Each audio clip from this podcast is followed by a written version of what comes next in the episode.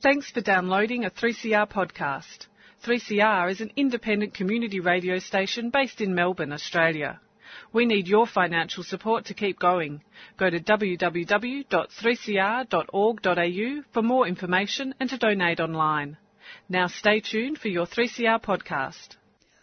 Yes, you are indeed listening to Melbourne's community radio station 3CR, and it's coming up right now to 4 o'clock, and it's time for Tuesday Home Time with Jan Bartlett. Today we'll be focusing on the marking of the 100th anniversary of the Battle of Beersheba and the Balfour Declaration. I'll be speaking with Michael Shaik from the Australian Palestine Advocacy Network and also pro-Palestinian activist Kim Bullimore and reading information from a, a person who's in Palestine right at this moment on a walk for Palestine. Then we'll have the Medical Association for the Prevention of Wars monthly report with Dr. Margie Beavis and understanding the plight of the Rohingya in Myanmar with Lionel Beaupage. But first of all, let's hear it from Mr. Kevin Healy. A week, Jan listener, when we live in a rudderless country, floating aimlessly toward a huge, albeit rapidly melting iceberg, leaderless, well, deputy leaderless, and no, rudderless wasn't a bad pun on a former big supremo. We could have said a barnacle-less country, although technically he's still here, out campaigning after the High Court attempted to scrape the barnacles off the floating ship of state. But in the nature of, it won't be long before the barnacle returns and steadies the boat, restores the rudder. Although we'll have to push on somehow without Fiona gnashing her teeth and Malcolm Rabbids, who knows climate change is not only crap, but is a UN of the US of the UN of the world conspiracy, and the UNR is a huge commie front, which I'm sure most of us have noticed. And the downside of the High Court decision is that Malcolm is now hoping to impose himself on the people of Her Most Gracious Majesty's land. And what have they done to deserve that? Thus, we have to hope democracy can go on without Fiona and Malcolm. It's going to be tough, but the High Court did nothing but give us a few weeks of relief from Barnacle, although given his by-election is crowding the news every day, it could make things worse, our daily dose of Barnacle. And listening to Vox Pops from those who will vote to return him, saging what a good bloke he is and what a good job he does, how he does such wonderful things, we have to agree there is a rapidly mounting case for a selective franchise in this country. The ignorant electing the ignorant. But then, to be honest, that sums up parliamentary democracy. Knowing, thanks to Malcolm, the one notion, if that, if that version, the UN of is a commie front, well, disturbingly, it's not just the UN of. Sadly, there's a new long-haired commie threat to world capitalism, the International Monetary Fund. No, no, you didn't mishear. The IMF. To paraphrase one of the US of the UN of the US of the world takeovers of our language, it's come out of right field we can assume US of Big Supremo Donald Trample the Poor and our very own economic guru Scuttlebem Morlashton and Big Supremo Malcolm Tunner Bull and the team would agree the IMF, long a voice for their economic wisdom, a champion of neoliberal globalization, has been captured by the evil commies, the evil unions, because last week it delivered its periodical overview of world capitalism and iconoclastically scotched one of the great truths of trickle-down economics. They don't trickle down. Worse.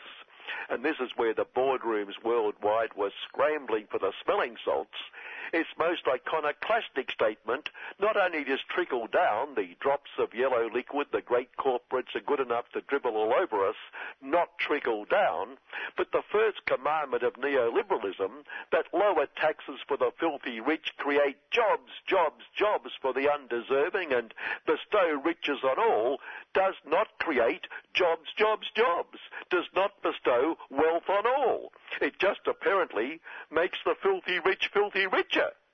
Who would have thought? This will cause a bit of a rethink among thousands of homeless and otherwise indigent and poverty-stricken and lower than low paid and unemployed bludgers screaming, begging for the government to slash taxes on the filthy rich so they, the poverty-stricken, etc., can be better off scuttle them, and those who know obviously know the IMF report is a commie plot, but somehow the forces of evil have infiltrated the erstwhile reliable. For when our very own More Productivity from Lazy Workers Con Mission delivered its latest report this week and suggested there were higher priorities than tax cuts for the filthy rich, Scuttle them immediately announced the economy must work for people, and the most pressing urgency was tax cuts for the filthy rich, sticking it up the IMF and proving the IMF had been infiltrated and clearly had got it wrong or worse. Christine Lagarde, the wealth and the usual IMF suspects have been kidnapped and are being held hostage while the evil commie terrorists are writing the reports. Scuttle them and Big Supremo Malcolm had more proof of that when we were confronted with more uncharacteristic data from the uncharacteristic report that, and doesn't this prove just how the IMF has been captured by the forces of evil, that True Blue Aussie was leading the world, well, what they call the developed world, in the past 30 years in inequality, in the gap between the filthy rich and those to whom the filthy rich devote their lives. Inequality widening in egalitarian True Blue Aussie. Come on, as one of the greatest and deepest thinking true blue Aussies ever born, Lleyton Hewitt would say. Why, we've already mentioned how thousands of lower than low paid and unemployed bludgers are begging for government to slash taxes on the filthy rich so they, the poverty stricken, etc., can be better off. Would they be pleading for tax cuts for the filthy rich if they thought for one moment there was growing inequality in this country?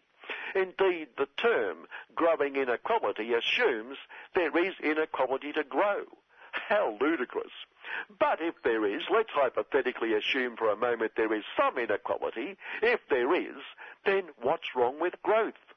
Scuttle them and the sundry chambers of prophets and experts who know lots more about these things than we do tell us growth is the name of the game. Trickle down, raise the boat with the tide. We've been very nautical today, aren't we? So growth and inequality must be good for the unequal. I agree. Filthy Rich spokesperson Rick Bloated agreed. As a representative of one extreme of the unequal, I agree it is good, good, good. Uh, that's for all of us, Rick. Obviously, all of us agree. But hang on, what's all this commotion outside various offices of the all of them along Collins Street? There's telly cameras and reporters and anxious thrusting microphones everywhere, the cliched media throng. Uh, what's going on? We've had a tip-off. The federal coppers are going to raid these offices to seize documents related to political donations to the Institute of Public Very Private Affairs and related caring business class think tanks and lobbyists. No, seriously, we all know the greatest threat to law and order is a political donation or two made 10 years ago by the now Socialist Party leader's evil union before he was the now Socialist Party leader. Chosen at random after forensic study without any political interference, for only the most cynical would suggest there's any political interference in the new Smash the Union's regulatory body or a government that had no idea the coppers were ordered by the Smash the Union's regulatory body to investigate the leader of the opposition. And the Minister for Caring Business Class Relations, Michaelia the workers, assured us she knew absolutely nothing about the whole thing until she saw it on telly that night meaning she hadn't talked to anyone in her office the whole day, or just thought the staff seemed to be making a lot of urgent frenetic phone calls and only the most cynical would suggest the government and its new Smash the Union regulatory body investigating the leader of the opposition as its number one priority is politically motivated. Only unpolitically sophisticated autocracies posing as democracy do that. By the by, that political sophisticate Donald assures us his campaign director and other team members being charged over their role in his election has absolutely nothing to do with him. If he was on your footy team, he'd kick the other way. Meanwhile, as Malcolm heads off to the Holy Lands, well, the Holy Land, to worship at the altar of Zion, victims of sexual abuse at a local school, that is local here, are complaining at the failure of the Zion legal system to return the alleged perpetrator, who now, like so many others, plead she is far, far, far too unwell even to attend the court for an extradition hearing having have pleaded with Malcolm to plead their case in his discussions with the Zion government. I have promised them, Malcolm looked all the statesmen, that I will lick their message on Zion Big Supremo Benjamin, not another Yahoo's boots. Month or so ago, we bemoaned the fact that we were only sharing the World Energy Combustion Award, the biggest polluter, with Turkey. And finally, now we learn we're only running second to Indonesia in other people's business on the destroying species honour roll. Again, let's go to work on that one. If the long-haired commie greenies had their way, we'd bloody well go backwards in the species destruction stakes. One consolation is that we can but hope lots of true blue Aussie caring corporates and filthy rich are getting filthy richer through making their contribution to Indonesia In's top spot. Although I think the criteria is unfair. The study only looked at destruction since late last century. Surely if it took a different date, let's say ooh, 1788, just to grab a date out of the air, out of the then very pure clean air, and I reckon we'd be world champion species destroyer. Still, we're stuck with the guidelines we've got, so whenever we fall upon native indigenous flora or fauna, let's do our bit. Shoot it, stab it, poison it, belt it with a shovel, clear it, cut it down, build over it, turn it into a euphemistically named residential and commercial estate, whack a freeway through it. Endless possibilities, and every little bit helps. Good afternoon. I'm sure he doesn't talk like that on City Limits, where he's next starring tomorrow morning at nine o'clock. That's Mr. Kevin Healy. Prime Minister Malcolm Turnbull and opposition leader Bill Shorten, along with other Australian and New Zealand politicians, members of the Australian Army, descendants of the Light Horsemen who fought in the battle, and members of the Australian Jewish community, have travelled to Beersheba for the 100th anniversary of the battle and marking the centenary anniversary of the Balfour Declaration in which Lord Balfour, as part of the British colonial endeavour in the Middle East, promised land in Palestine to a future Jewish homeland. Both of these events are being widely celebrated in the Australian Jewish community as instances of British and Anzac support for Zionism and Israel. But there is another side to these celebrations, the colonial whitewashing, the airbrushing out of Palestinians from the history of Beersheba and the Balfour Declaration. I'm speaking with Michael Shaik from the Australian Palestine Advocacy Network.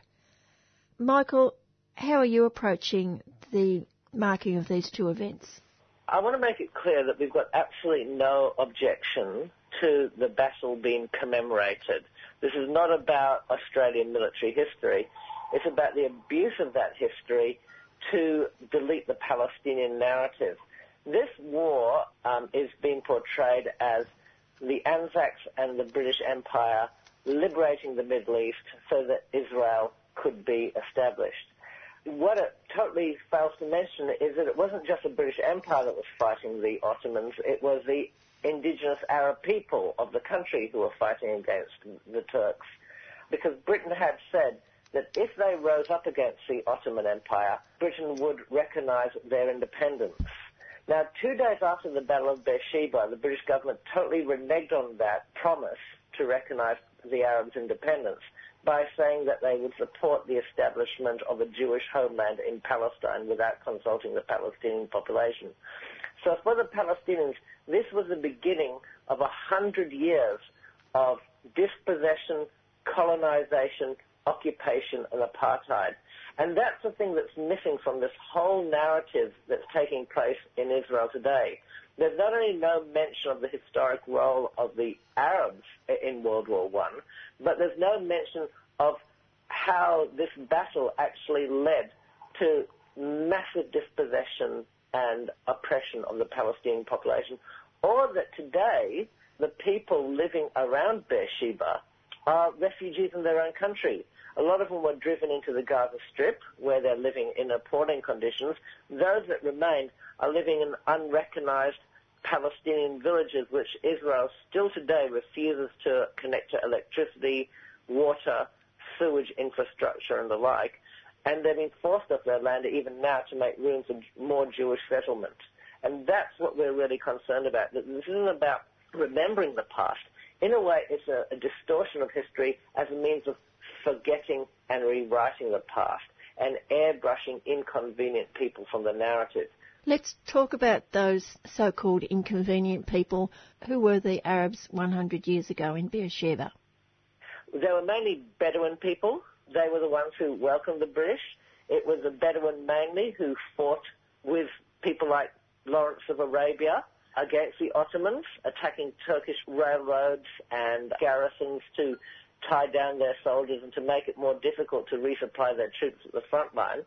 And, and these were the indigenous people of, of that area.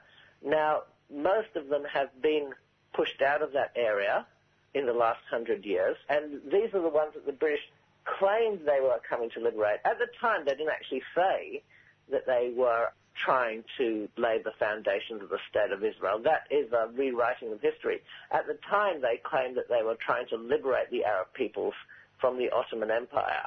And uh, it was because of that promise that the Arabs revolted against the Ottomans so that they could get their independence. When Israel was formed uh, uh in 1948, they didn't have majority Jewish population in Palestine. So what they needed to do to turn it into a Jewish state was to get rid of the indigenous Palestinian population. And that was done in a, a very brutal manner. They would um, massacre entire villages. Other villages they would go to and say, look, if you don't leave now, tomorrow we're going to come through and do the same to you as we did to that other village. Sometimes they were forced onto buses at gunpoint. Uh, although there were, some who, who, did hang on, and they um, now are second-class Israeli citizens, but most of them were driven away. And these were the people who were liberated by the Anzacs when they took Beersheba. And they welcomed the Anzacs as liberators at the time they didn't really understand what was in store for them or what the British Empire had promised the Rothschilds in the Balfour Declaration that, that would c- come back to dispossess them later. Just talk about that Balfour Declaration and what it actually said. Uh, it was a, a statement from Lord Balfour, who was a British foreign minister, to uh, the head of the Rothschild family, who was a big supporter of the Zionist project to establish a Jewish state in Palestine. And it just said briefly, His Majesty's government views with favour the establishment of a Jewish homeland in Palestine. It doesn't actually say Jewish state, but if you actually look at the correspondence at the time, that was a euphemism. And, and, it, and it actually said there will be, under the understanding that nothing will be done to prejudice the rights of the existing Christian and Jewish Arabs currently living in Palestine. But that, that was very quickly reneged on. It was one of the most duplicitous acts of the British Empire in its history, essentially, because only two years before they had promised the Arabs that if they rose up, and the Arabs paid a terrible price for rising up against the Ottoman Empire. Ottoman counterinsurgency was not very enlightened at the time, and there were a lot of massacres. But they fought a, a, good fight based on that promise by the British government that they would recognise their independence. That's the context, you see. And even on the website of the Australian Foreign Affairs Department, there's a document that says, on the day Beersheba was captured, the British War Cabinet approved the text of a declaration of sympathy for Zionist aspirations to be made by Foreign Secretary Lord Balfour which was published two days later. And this is a good thing, according to the Department of Foreign Affairs, even though it was the most perfidious document in British history. It was more, and now in Great Britain, this has been celebrated. So not only, you know, are the Arabs being ignored, but this great travesty uh, against Palestine's indigenous population and this big lie is being celebrated as a good thing now. And that is our main concern here. Like I said, we've got nothing against commemorating a battle in which Australians fought with great bravery, but the fact that that battle was part of a larger campaign of lies and deceit that ultimately led to a great many of the troubles in the Middle East today and the ongoing problem of Palestinian dispossession and colonization is very problematic that it's being celebrated in this way. And how much is it costing the Australian taxpayer for this whitewashing of history? I don't know, but I mean, a whole lot of people are being flown over first class. One of the most concerning points of it is the abuse of Aboriginal history in this respect, because it is true that Aboriginal Australians took part in the charge of Beersheba, and at a time when they weren't even counted as Australian citizens and that they fought as bravely and they were um, accepted as diggers, just like the um, white troops. But when they came back to Australia, of course, they weren't allowed to drink at the RSL. And so once again, this has been celebrated as a good thing. Whereas the, the more resonant point is that both Israel and Australia are settler colonial societies. And when we kind of like celebrate the multicultural nature of the Beersheba charge, once again, it's this pop neoliberal multiculturalism. We can all kind of wear our national dress, talk about past injustice, but not about present injustice. And this is a time, of course, when the government has just said, when the Aborigines asked for a formal voice in Parliament regarding their affairs and reconciliation based on truth telling, it's just been rejected by Malcolm Turnbull out of hand in favour of a symbolic recognition process. But the whole paternalist structure of the arrangement between the Australian government and its Aboriginal population remains intact. So, so once again, you can see how this Beersheba charge is abusing military history to cover over much more fundamental injustices, not only towards the Palestinians, but towards the Aboriginal population. You're allowed to kind of come to Beersheba to wave your flag, to talk about your grandparents, as long as you don't talk about the other thing and that's the ongoing dispossession and colonisation of the indigenous populations in both Palestine and Australia. As I said, the ceremony is being broadcast live from the ABC. Has APAN made any approach to the ABC to get a, a different point of view on what these celebrations mean? Well, we did send out a press statement um, on Friday registering our objections, and we sent it to the ABC and SBS. Actually, Dateline last night had a very good feature on the Battle of Beersheba, where they interviewed um, Palestinian Australians and Jewish Australians to uh, ask what they thought about it, and, and they did a very good coverage. Unfortunately, one of the worst coverages was by SBS, which is supposed to be the voice of multicultural Australia, which is totally whitewashed. There was no mention of the Palestinians before. There was this great celebration that the Battle of Beersheba laid the foundation for the establishment of Israel, and, and no mention whatsoever. So the media in general have followed the government's line and continue to do so, but there has been some good journalism. There was a very good feature in the Sunday Age by Sol Salbe, who's a member of the Australian Jewish community, also noting the current plight of Palestinians in Beersheba today and how none of the commemoration is in Arabic. It's all in Hebrew and English. Palestinians are not welcome and we don't want any memory of them and the role that they played in the war, essentially. There has been some good coverage, but most of it, um, m- most of it has been generated by the government's line. And the government's policy on this issue is indistinguishable from Israel. I think we need to remember that in December last year, the whole of the United Nations Security Council passed a resolution condemning Israeli settlement activity in the occupied territories. Only two governments in the world spoke out against it. One was Israel, the other was Australia under Malcolm Turnbull.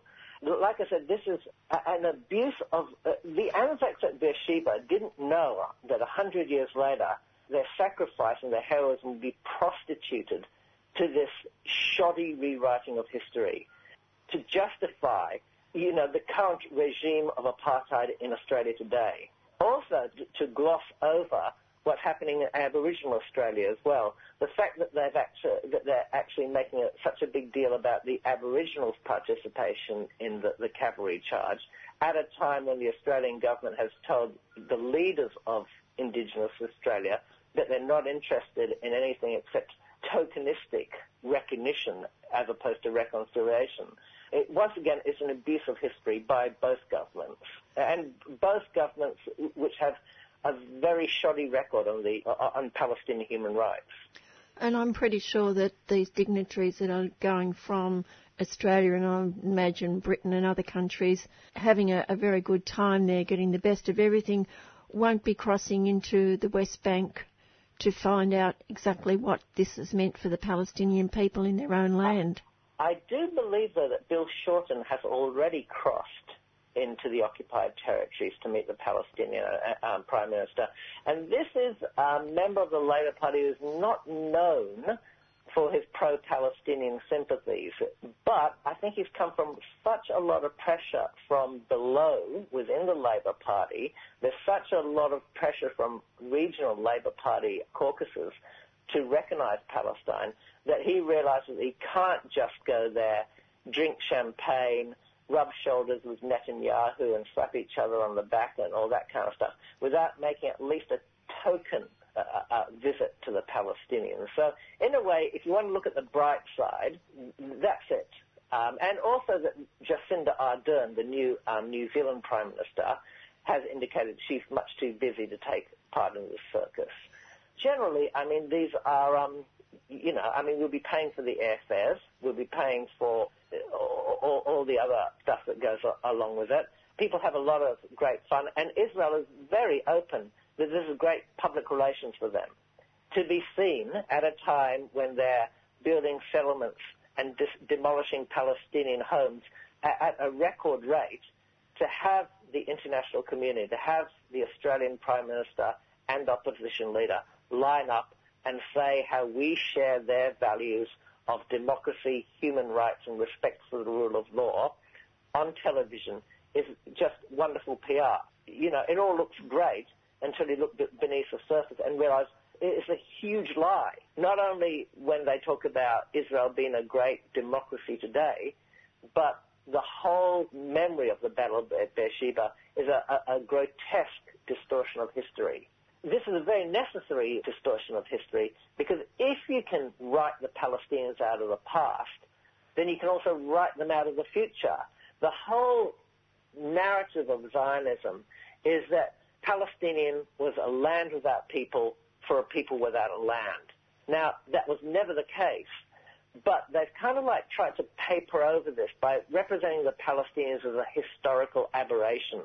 That the Jews have always lived there and it was always a capital of uh, the, the Jewish capital and Jewish homeland, and the, the Christians and Muslim Arabs who've lived there for hundreds of, or thousands of years really don't belong there. And they, they should move out to Jordan.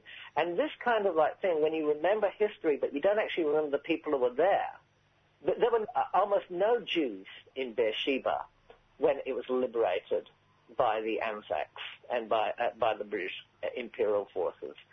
But you, you wouldn't know that from, from the commemorations.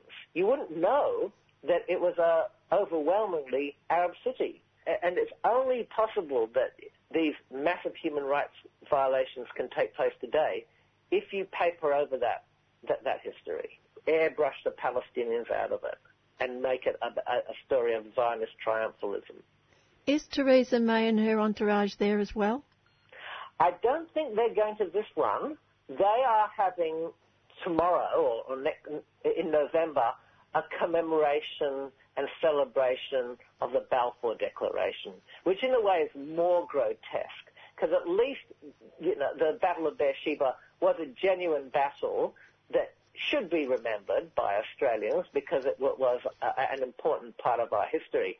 Whereas I do think the Balfour Declaration should be remembered with shame because it was a grotesque betrayal of Britain's allies in the war, and it's and it was Britain giving away something they had no right to give away. They promised that the Palestinians would get their independence. Then they gave their country away to the Zionist movement, and what we're living with now is a consequence of that. A hundred years later, when you go to the Gaza Strip and you see the poverty and the misery and the destruction and you know and the West Bank and the house demolitions and the colonization, the um, Jewish-only roads, the um, inequitable distribution of water and land, and the, the checkpoints and all that. That all flows from the Balfour Declaration. So I do think it's very important to remember the De- Balfour Declaration, but don't celebrate it. That is, it's celebrating everything that was bad about the British Empire. Not only its racism, but its um, mendacity, its dishonesty, uh, abuse of people who had fought so bravely against the Ottomans for the British Empire and then were just casually betrayed for the sake of Britain's imperial interests. Y- yes, I don't think T- Theresa May it, will be at Beersheba, but there'll be a separate celebration in Britain about the Balfour Declaration. Which Robert Fisk described as the most mendacious, deceitful, and hypocritical document in modern British history. Until recently, even people like Boris Johnson agreed that that was the case. Nobody stuck up for the Balfour Declaration. But all of a sudden, history's been rewritten again. It's like because we live in a post-truth world, we can get away with just saying, oh, no, no, no, it was a great thing look, Israel's a great democracy and the Balfour Declaration was a part of that. With everybody at the time, for the last hundred years, a historical consensus among all serious historians, it was that the Balfour Declaration was not only a catastrophic crime, it was a grotesque blunder that has destabilized the Middle East ever since and, and didn't even serve Britain's long-term interests. But unfortunately, you know, because Theresa May thinks the truth is negotiable, she, she thinks it's something that they can celebrate now. And, you know, she's a part of conservative friends of Israel, is, as is Boris Johnson and most of her cabinet. But, you know, the, great concern is we can't learn from the past if we don't know our past. And if history's been rewritten about it, how can we go forward into the future to actually solve the Israel-Palestine problem if we're celebrating the worst aspects of our past that, that got us into the mess that we're in now. That is what we're protesting against. And unfortunately, the British government's playing their part and the Australian government's playing their part. We're doing what we can to make sure that the, the, the past is remembered properly, essentially, and that history is not abused for this shoddy political purpose. Thanks, Michael. You're welcome. And that's what we do here at 3CR2. That was Michael Shaik from the Australian Palestine Advocacy Network. Like in Canada and in Australia, they cannot discharge tailings directly into the riverways. But in Porgera, they discharge their tailings in the waterways and they kill us and they say it's okay. You are just being killed for trespassing. Subscribe to 3CR bringing you voices and opinions the mainstream media don't dare touch. They have the exclusive right to extract the mineral below six feet, but that exclusive right does not permit them also to kill people. Who does the killing? The company has uh, specially arranged security forces. Subscribe today. Call 9419 8377. At this moment, activists are in Palestine as part of the Walk to Jerusalem 2017, a creative campaign from the Amos Trust, a small UK human rights organisation, to mark the centenary of the Balfour Declaration and 50 years of military occupation of the Palestinian territories. I'm joined by pro-Palestinian activist Kim Bullimore to not only assess the impact of that declaration, but the fact that it was the culmination of Zionism, not a 2,000 year old yearning to restore Jews to their homeland, but a modern movement that was born in the last quarter of the 19th century. But first, Kim, the Balfour Agreement. This year, on the 2nd of November, is the 100th anniversary of what's known as the Balfour Declaration.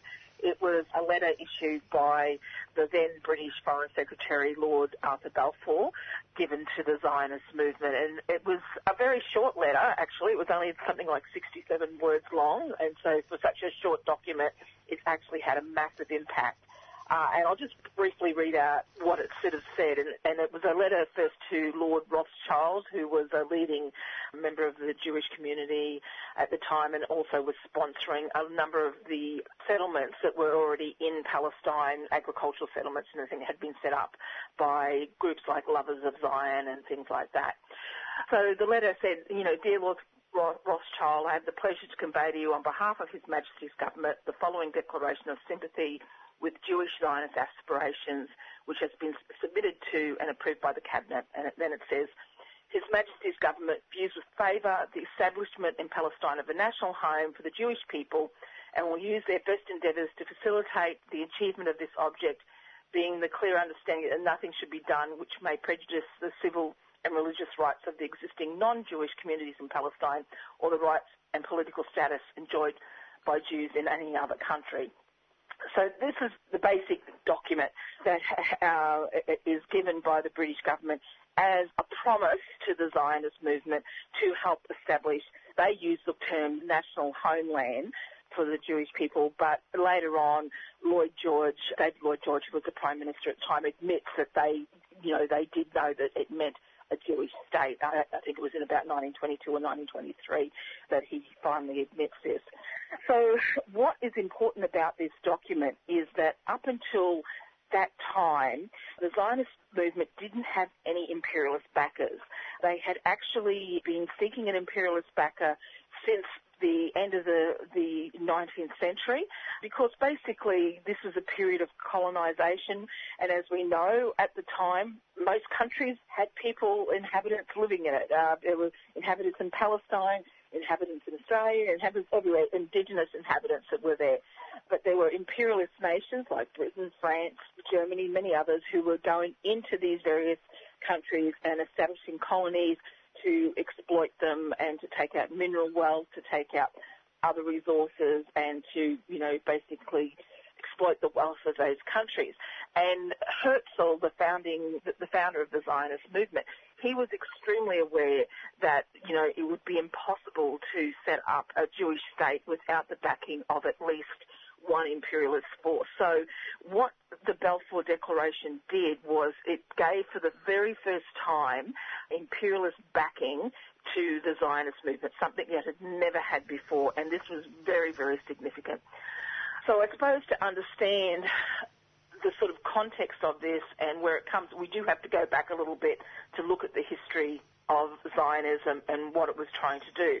As mentioned, uh, Theodor Herzl is considered to be the founding father of Zionism, and his book, The Jewish State, uh, which he wrote in 1896, he wrote The Jewish State, and basically in that book he talks about establishing a Jewish state in either Palestine or Argentina, but what's noticeable about the book is that it's very clearly a colonial endeavour, and he he has no qualms about saying that this is a colonial endeavour and that you know we need to go somewhere, remove the indigenous population and establish a Jewish state. He says this both in his diaries and not so as obvious in the uh, Jewish state, but it's clearly said in his diaries.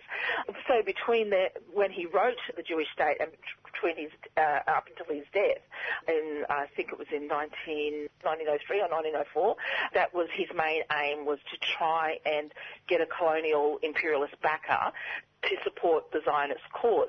You know, uh, Herzl contacted everybody. He wrote to, he tried to carry out negotiations with Austria, Russia, Bulgaria, Hungary, Rom- Romania, Germany, Italy, Britain, France, the Vatican even, you know, as well as the Ottoman Empire.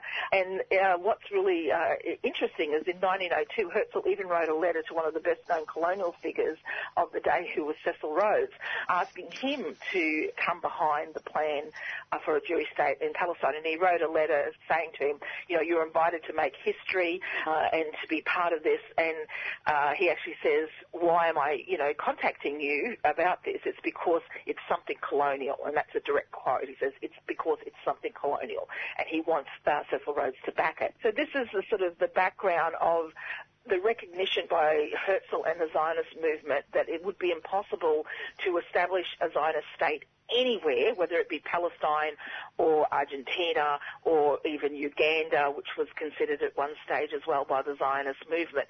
But in the end, uh, the overwhelming majority of the Zionists wanted to go to Palestine. So after Herzl's death uh, in 1904, you know, that was the main focus.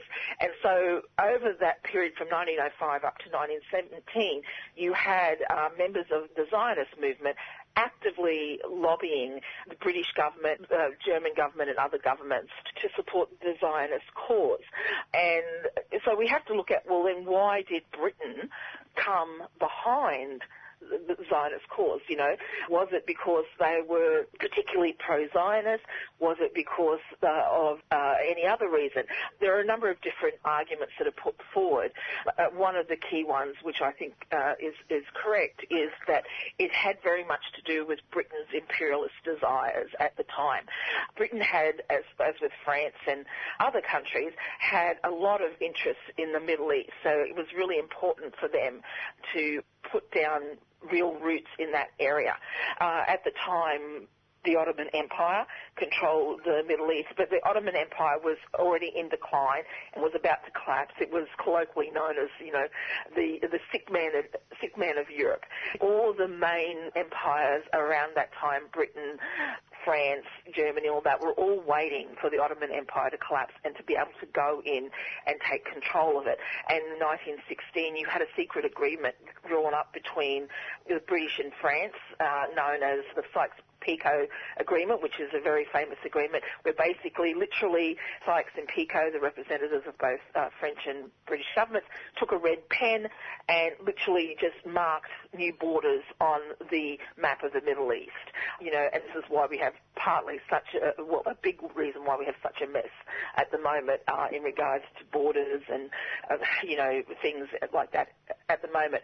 So the reason why Britain and France were really interested in having this was because they wanted to strengthen their own interests in the region, much like today when we see the US wanting to strengthen, their interests in the region.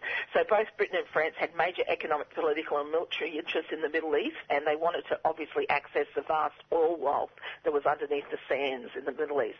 Britain in particular also wanted to ensure access to and control of the Suez Canal, which had been built in 1869 because it offered a direct route to its colonies, particularly in India.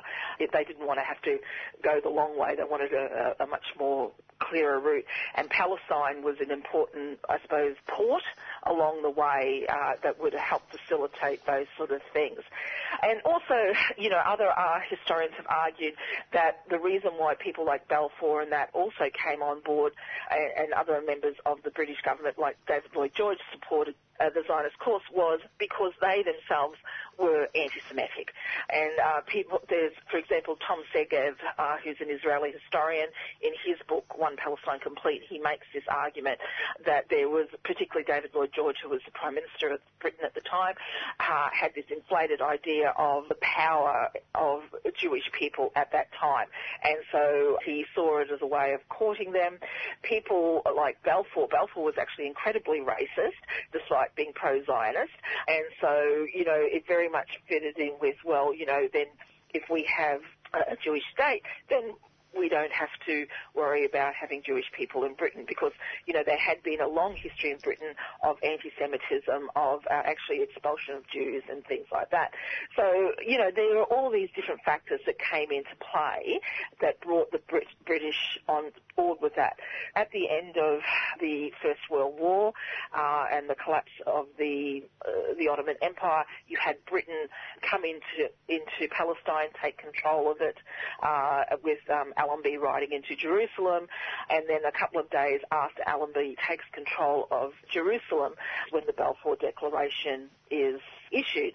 We have this story of, the, of a, a, land with no people. That's a, another myth that was a colonial myth too. What was the situation in Palestine? This was one of the famous sort of slogans that were kind of used, uh, a land without people for a people without land.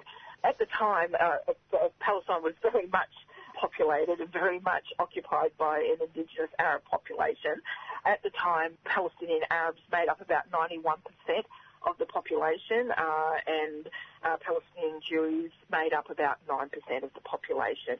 That you could see there was a, a significant population of uh, Palestinian Arab Muslims and Christians who were there. I mean, even, uh, you know, there's a very famous letter that was written at the end of the, the 1800s saying that, you know, it's a myth to think, uh, uh, who was written by a, a Jewish philosopher who said, you know, it's a myth to think that that Palestine is an empty country. It isn't. You know, every acre of land is taken uh, that's arable is being, you know, is being used to grow crops and, and things like that.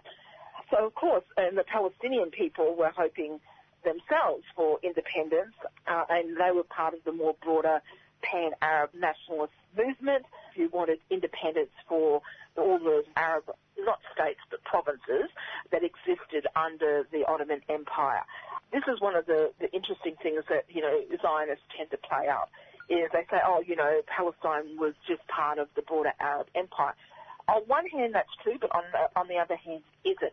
Well, Palestinians did see themselves as part of the greater Syrian nation and the greater Syrian people, they also saw themselves as a nation as well within that. Uh, if you look at uh, a, a, number of studies that have been done, including by people like Haim Gerber, who's an Israeli his, historian, many other uh, Palestinian historians, you can trace it back to see that there was already a proto understanding of Palestinian nationalism that had existed prior to the Zionist movement coming into Palestine. That people very much saw, you know, Palestine as their balad, their country, that there were documents not just within the Ottoman Empire that talked about uh, Ottoman sort of administration that talked about Palestine as Palestine, but also just within Arabic documents and things like that that existed uh, around that time. Of course, what happened later on with the Zionist movement coming in, it made a, a huge difference and actually accelerated that Palestinian sense of nationalism and Palestinian sense of identity. What protests were there against this? There were very many protests right from the very beginning. Uh, what's interesting is if we, we go back again and look to sort of the period of uh, 1917, 1918, 1919, when the British first came into Palestine, they were seen as, a, as you know liberators because the Palestinians hoped that they would have their own nation, that they would get independence. But it soon became clear that this was not going to be the case. And what's interesting at the end of World War One, of course, is that the powers uh, that, that won the war, Britain, France, all of those, also were, were having, you know, various international meetings to carve up the Ottoman Empire. And what's interesting to look at that in this respect is that when it came to to Palestine, there was uh, what was known as a, uh, as uh, was sort of headed by President Wilson at the time, uh, because he had put forward this idea of a 14-point plan that basically was self-determination for various people. But of course, countries like France and, and Britain weren't overly keen on that. They wanted to push their imperialism and their imperialist desires into the area. But because of the sort of changing mood of politics at the time and the beginning of the rise of the, the American empire, they sort of had to acquisition a bit to it. But what happened was in 19, I think it was 19, 1918, there was what was known as the King Crane Commission, which went to to the Arab provinces to find out what they actually wanted to do. You know, did they want self-determination? Did they want this? Did they want that? And of course it came back very clearly that they very much wanted self-determination and that they rejected Zionism. Uh, and so what's interesting about the King Crane Commission is that, sorry, it was in August 19, they gave their report in August 1919, and uh, King and Crane noted that they had received like 18, over 1,800 petitions related to both Syria and Palestine, and the majority of them were from Christians and Muslims, and something like 72% of those petitions opposed the Zionist program and Zionist claims to Palestine. They were by far the biggest opposition of anything that uh, King and Crane had come across. So it was very clear to the, you know, the Americans, the British, France, everybody that this was the case. However, that report was suppressed because it went against what particularly the British wanted. And what's interesting is Balfour talks about how, well, you know, we're not going to consult the Palestinians their attitude is in, uh, not important. Uh, what is important is that we do what we want to do with Palestine and we will not consult with the Palestinians as to what they want. This is very famous. So then the Palestinians actually didn't know, uh, on the whole, about the Balfour Declaration until like about 15 months later. So the declaration happens on the 2nd of November in 1917, and it's really not until around February 1920 that the Palestinians become aware that this foreign country gives away their country to another people. And so it only comes out when uh, Bols, who's the chief administrator of the occupation administration that Britain has in Palestine, is forced to admit that there is this policy. And then in April, uh, two months later, in April 1920, Boyle has to announce the San Remo conference outcomes, which is where the mandates are allocated to the various different imperialist nations. And so when he announces this, the mandates of Palestine includes the Balfour Declaration. And so this is when it becomes public to the Palestinians more generally that this has happened. And so then there starts to be major protests and opposition uh, to what's happening. So in February and April of 1920, start to get major protests against the Balfour Declaration and British policy for the very first time because up until this stage the Palestinians were pretty much unaware what was going on. They, you know, the policy had been hidden from them. Can I just read you one short sentence from that Balfour Agreement? It being clearly understood that nothing shall be done that may prejudice the civil and religious rights of existing non-Jewish communities in Palestine how did they intend to do that? That was kind of actually uh, uh, just included at the last minute. The Balfour Declaration to what, what was eventually published actually underwent a lot of negotiation. Of course, the Zionists wanted it to be far more explicit. The British knew that they couldn't be as explicit as the Zionists wanted to be, so there was a lot of backwards and forwards about it. And that section was sort of only put in at the last minute and it was basically to try and, you know, really just placate anyone who had a bit of qualms about it, sort of thing. As I mentioned before, uh, Balfour uh, was very clear about what it meant uh, in, in, February 1919, uh, February 1919. He wrote to Lloyd George, who was the Prime Minister at the time, saying, you know, of course, in the case of Palestine, we deliberately and rightly declined to accept any principle of self-determination. There was some opposition by one or two members uh, of the Parliament, uh, of the sorry government, but they were pretty much overridden. Curzon, uh, in particular, Lord Curzon, became the foreign minister after Balfour. He uh, really, you know, said, look, this is just going to cause us lots of problems. The Palestinian Arabs are not going to accept this blah blah blah blah. But his opinion and that of others were uh, who who had qualms about it were actually overridden. You know, as I said, Balfour in this doc, in a document to Curzon, he actually says, I'll just quote. He says, four great powers are committed to Zionism. Zionism, be it right or wrong, good or bad, is rooted in long, age-long traditions, in present needs, and in future hopes of a far profounder import than the desires and prejudices of 700,000 Arabs who now inhabit that land. So basically, they the British didn't care. And it was, that's just a qualm. And what's interesting is, of course, is that you notice with that particular quote you read out, it doesn't actually mention who the other people are, who these people are. They're actually not even mentioned. The Palestinian Arabs as a people aren't even mentioned in the Balfour Declaration. They're just referred to very obliquely as, you know, the existing population. They're not given an identity. So it just shows you the colonial mentality of how the Palestinians were seen. As, you know, they were pretty, if you read any of the documents from those days, Palestinian Arabs were pretty much seen as being backward, savage, very Orientalist, racist attitudes toward them. So it's unsurprising that they were not taken serious. But of course, Palestinians were, like any other people, had people who were educated and intelligent and who uh, very much understood the world and what was going on. And of course, once they became aware that this was the active policy of the British, they opposed it outright. Right from the very beginning, they have always opposed it. Woodrow Wilson, who was the president at the time, as I said, he had put forward his 14-point plan in the lead up to the various national conferences to decide the carving up of the spoils after World War One. And his position was, you know, supposedly this idealistic self-determination for all, blah, blah, blah, blah, blah.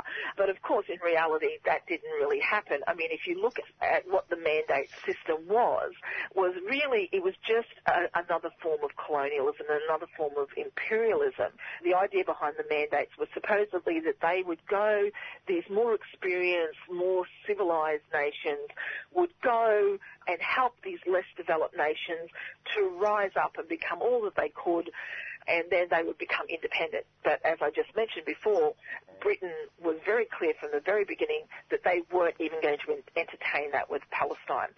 So my understanding is Wilson was uh, advised that Britain was going to issue the Balfour Declaration, and he never opposed it, so they kind of accepted that you know, he supported it.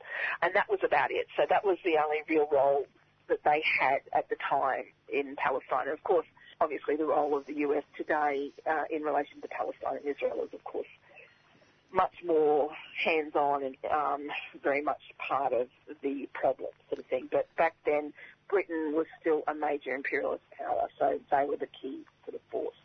Finally, Kim, would you agree with Robert Fisk, the journalist, with his comment that the Balfour Declaration was the most mendacious, deceitful, and hypocritical document in modern British history?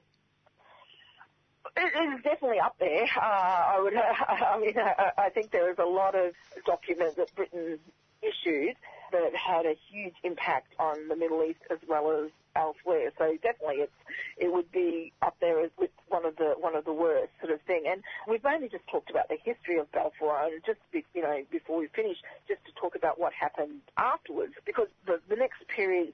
Uh, ever since Balfour, Palestinians for the last hundred years have actively opposed it and actively fought to win their own self-determination and to win statehood for themselves. And, you know, in the immediate period of the mandate, there were a number of riots that took place in 1920, 1921. There were protests all through the 20s, and then there was major riots in 1929, 33, and then uh, in, in 1936 to 1939 we had a massive anti-colonial revolt by the Palestinians who, uh, up until this stage, prior um, to uh, 1936, the protests generally had been unorganised, disorganised, and while there had been unfortunately deaths and that happened, there had been no organised, you know, armed resistance or anything on any significant scale. And generally, the main way that the, the Palestinians had tried to push back against Balfour was through the diplomatic channels, but that uh, was a complete failure by, so by 1936, you know, particularly a lot of younger Palestinians had had enough. Then you saw the eruption of the, the anti-colonial revolt, which was against both the British government and against uh, the Zionist movement in 1936 to 1939, which basically threw the whole of Palestine into chaos. More than 5,000 Palestinians died during that struggle. One stage, the Palestinian guerrillas took control of just about most of Palestine but they were brutally put down by the British uh, with the help of the Zionist militia forces at that time. From the very beginning, Balfour destroyed, began to destroy the very fabric of Palestinian society uh, because that's what it was designed to do. You know, as you said, it had uh, the beginning of the mandate, uh, or beginning of when the Balfour Declaration was issued. The Palestinians made up 91% of the population, Palestinian Arabs And of course, by the time 1948 came along, that started to be inversed. That Palestinians became then a minority in their own country. And that was because uh, under the auspices of the Balfour Declaration, there was able to be mass Zionist immigration into Palestine. That was why the Balfour Declaration was so important to the Zionist movement, that it gave them an imperialist backer that allowed to facilitate mass Zionist immigration into Palestine to change the demographic balance because the Zionists were aware that unless they changed the demographic balance in Palestine, there could not possibly be the establishment of a Jewish state there. And right from the very beginning, the British, even the Zionists and other forces that were involved all said that this would cause conflict, that with any colonial project, the indigenous population would fight back. And this is what we've seen. The root cause of the Palestine conflict, Palestine-Israel conflict, starts really with not 1948, but back in, you know, 1917 with this declaration giving the cover that allows for basically settler colonialism to take place systematically in Palestine. So that's when you have the beginning of the conflict, not 1948. And thanks to Kim Bullimore for that um, analysis of both the Battle of Beersheba. No, it wasn't the Battle of Beersheba, it was the Balfour Declaration and Zionism we heard about. Beersheba before from Michael Shaik, but I'm just going to read now from a report coming through from one of the walkers on that walk for Palestine, walk for Jerusalem. This came through from Sunday night. We walked into Hebron last evening and a settler came out fully armed and started yelling abuse. The army turned up and the settler lied to say he was attacked by a Palestinian. The Palestinian was promptly arrested even though he was the victim.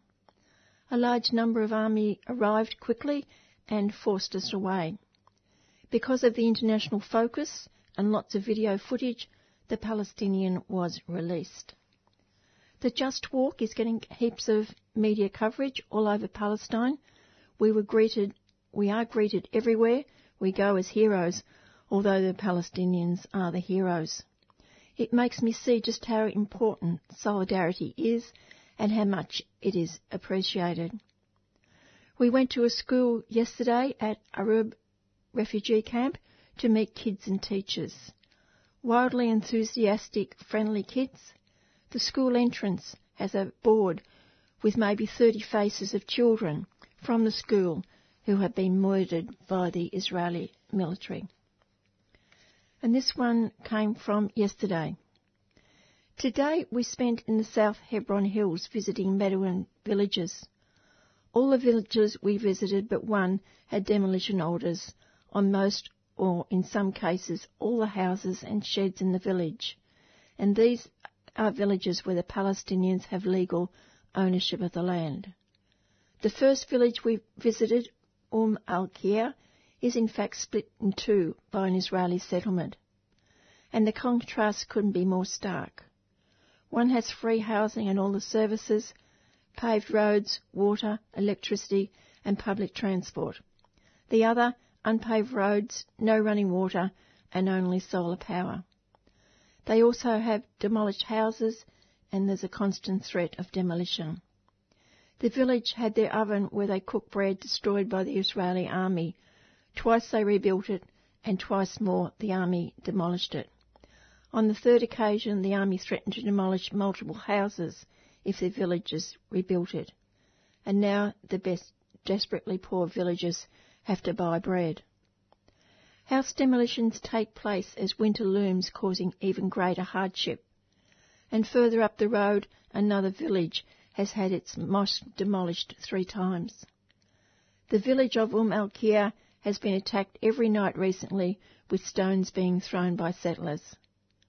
The Israeli police response is to threaten demolition of the tent that is the target of the stones if the Palestinians yell at the stone throwers. Further up the road at another village, Palestinian farmers have been shot at today while trying to harvest their olives. and school kids are attacked most days walking to school. The settlements have electricity and water, but although these, both these services run right past the Palestinian village, all but one does not have access to these services. The settlers can build anywhere they want, and the Palestinians in Susia can't get permission to repair tents damaged in a snowstorm. In fact, they do repairs, then the Israeli Supreme Court makes an order to completely demolish the village. And again, we are talking about a village which has legitimate legal ownership of their land. What has struck me most strongly, however, is the resilience and determination of the Palestinian people. Every village passionately understands their history and its implications for their ongoing oppression and lack of human rights. All are aware of the Balfour Declaration and what a pivotal moment it was in their history. They are outraged that Theresa May has been celebrating this instead of apologising to the Palestinians for the continuing injustices suffered by them. And now you hear the stories of resistance. The setting up of Sumud Freedom Camp to help facilitate the return of villagers to their land. The camp has now been inhabited continuously since May, even though dwellings have been built and then destroyed by the Israeli army. They have support from Israelis, from internationals, and from Palestinians in the city. In Susia, they have developed a whole village development plan and keep putting it off through the Israeli system to get it approved, but it never is. Then there is the way ordinary Palestinians use the Israeli courts to challenge and hinder Israeli plans. And the struggle is a community struggle. Young, old, men and women, boys and girls. We visited a girls' school today with 90 students. They have added four classrooms, a library and a science lab since the school was built in 2014.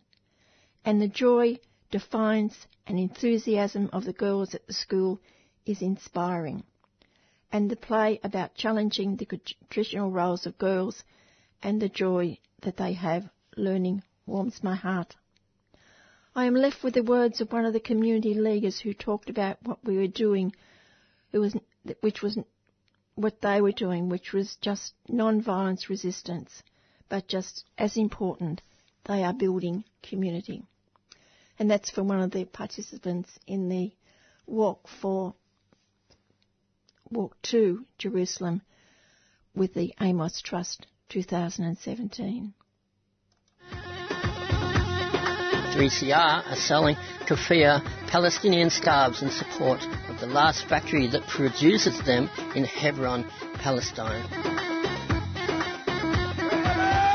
All profits will be donated to the reconstruction efforts in Gaza and support Palestinian industry. These are traditional scarves available in red and black, or you can choose from a modern design. Go to 3cr.org.au slash shop to buy online or drop into the station during business hours. With me on the phone is the immediate past president of MAPW, the Medical Association for the Prevention of War, Dr. Margie Beavis, who is now wearing a new hat, that of National Secretary. Margie, how long was your tenure as president?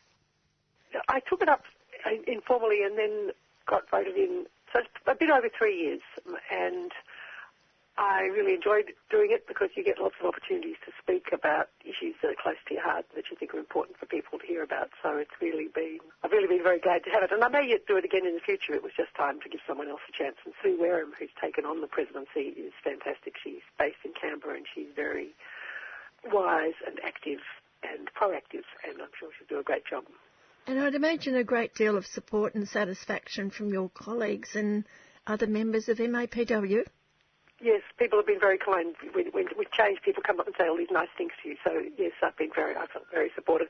And that's the other thing about being president. You know, you call for people who are in the organisation to take things up and to come and help. And there's lots of people there who are passionate about just about the issues that you are. So it's really wonderful to be in a group of fairly like-minded people. Well, in all that time, I dare say that there are two issues that have come right to the fore, and one's the, the treaty, and the second is a, a Nobel Peace Prize. And I don't know which one comes first, which one should come oh. first. oh, unquestionably the treaty. The treaty is the cake. The Yes. Nobel Peace Prize, though it's absolutely fabulous, is actually icing. This treaty is a product of over a decade of work, and probably decades of work by people like Tilman Ruff in Melbourne and others. And I wasn't around in 2006 when it was put together. I wish I had been, but but these people have. Uh, I've certainly supported it over the years. The treaty is a really important, concrete next step in getting rid of nuclear weapons. It's going to take another couple of decades. It isn't a magic wand, but it will render these weapons on the same footing as biological weapons and chemical weapons.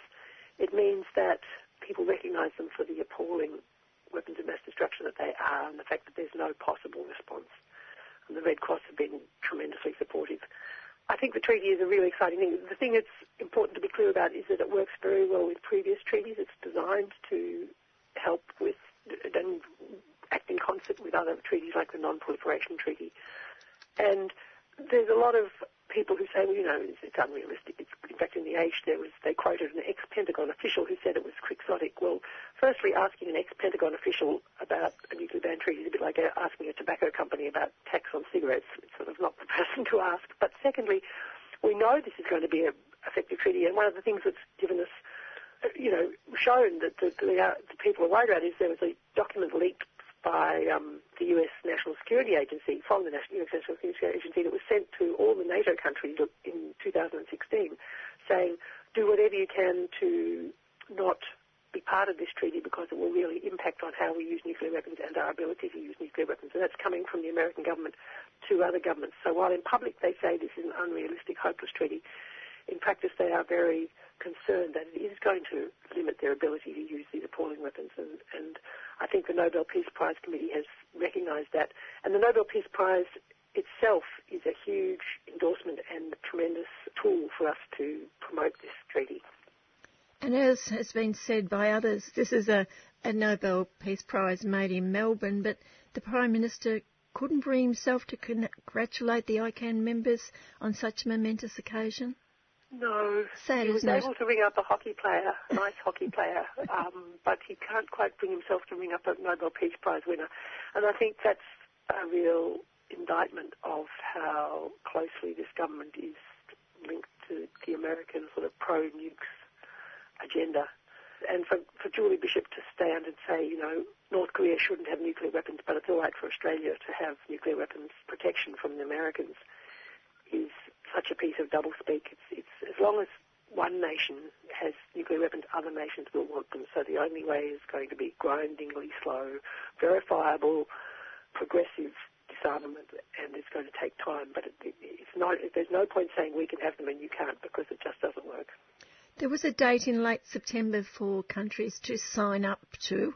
What actually was that, and how many countries have now signed? That was the initial signing ceremony. So um, in the United Nations, they have what's called Leaders Week when all the leaders come, and that was we were very pleased because 53 nations have signed up already out of the 122 that voted in support. There's going to be another signing ceremony the day after the Nobel Prize is awarded in New York, or I think it's in the wind. So there'll be more signatures then.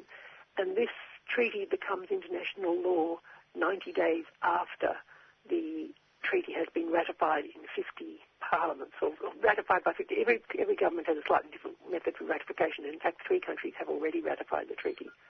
So now it's going to be getting countries to sign up and then to ratify through their parliament, and we estimate that'll take 12 to 18 months. You're now asking people to contact their parliamentarians to sign the parliamentarians' pledge. What's that? Well, we are encouraged because both the Greens and the Labor Party support this treaty and support signing this treaty. We're very keen for people to go to their parliamentarians and uh, get them to sign a pledge saying that they personally support this treaty because we feel that when the Labor government, Labor Party eventually gets into government, the Americans will bring a great deal of pressure on them to not sign the treaty. So by going in, it's really actually a very useful thing if people wish to go to the ICAN website, so www.icanw.org, click on Australia, and you will see which parliamentarians have signed, whether your parliamentarian has signed. And if they haven't, please consider taking a copy of the pledge and going to see them. And also you can email ICAN Australia, contact ICAN Australia because we have actually a little kit which gives you on one page what you should say to your politician and on the other page, on the back of that page, a handout to give to the politician just to leave with them because it's always good to leave them with a briefing note. So there's sort of a little kit for people to go and talk to their member of parliament. And if people can do that, that is such a powerful tool because parliamentarians, when someone comes to see them, sort of recognise this person actually represents over a thousand people who haven't bothered to make a phone call and haven't bothered to come and see them. So it's tremendous. In fact, I'm going to go and see my local member tomorrow. It's, it's an important thing to do. So www.icanw.org.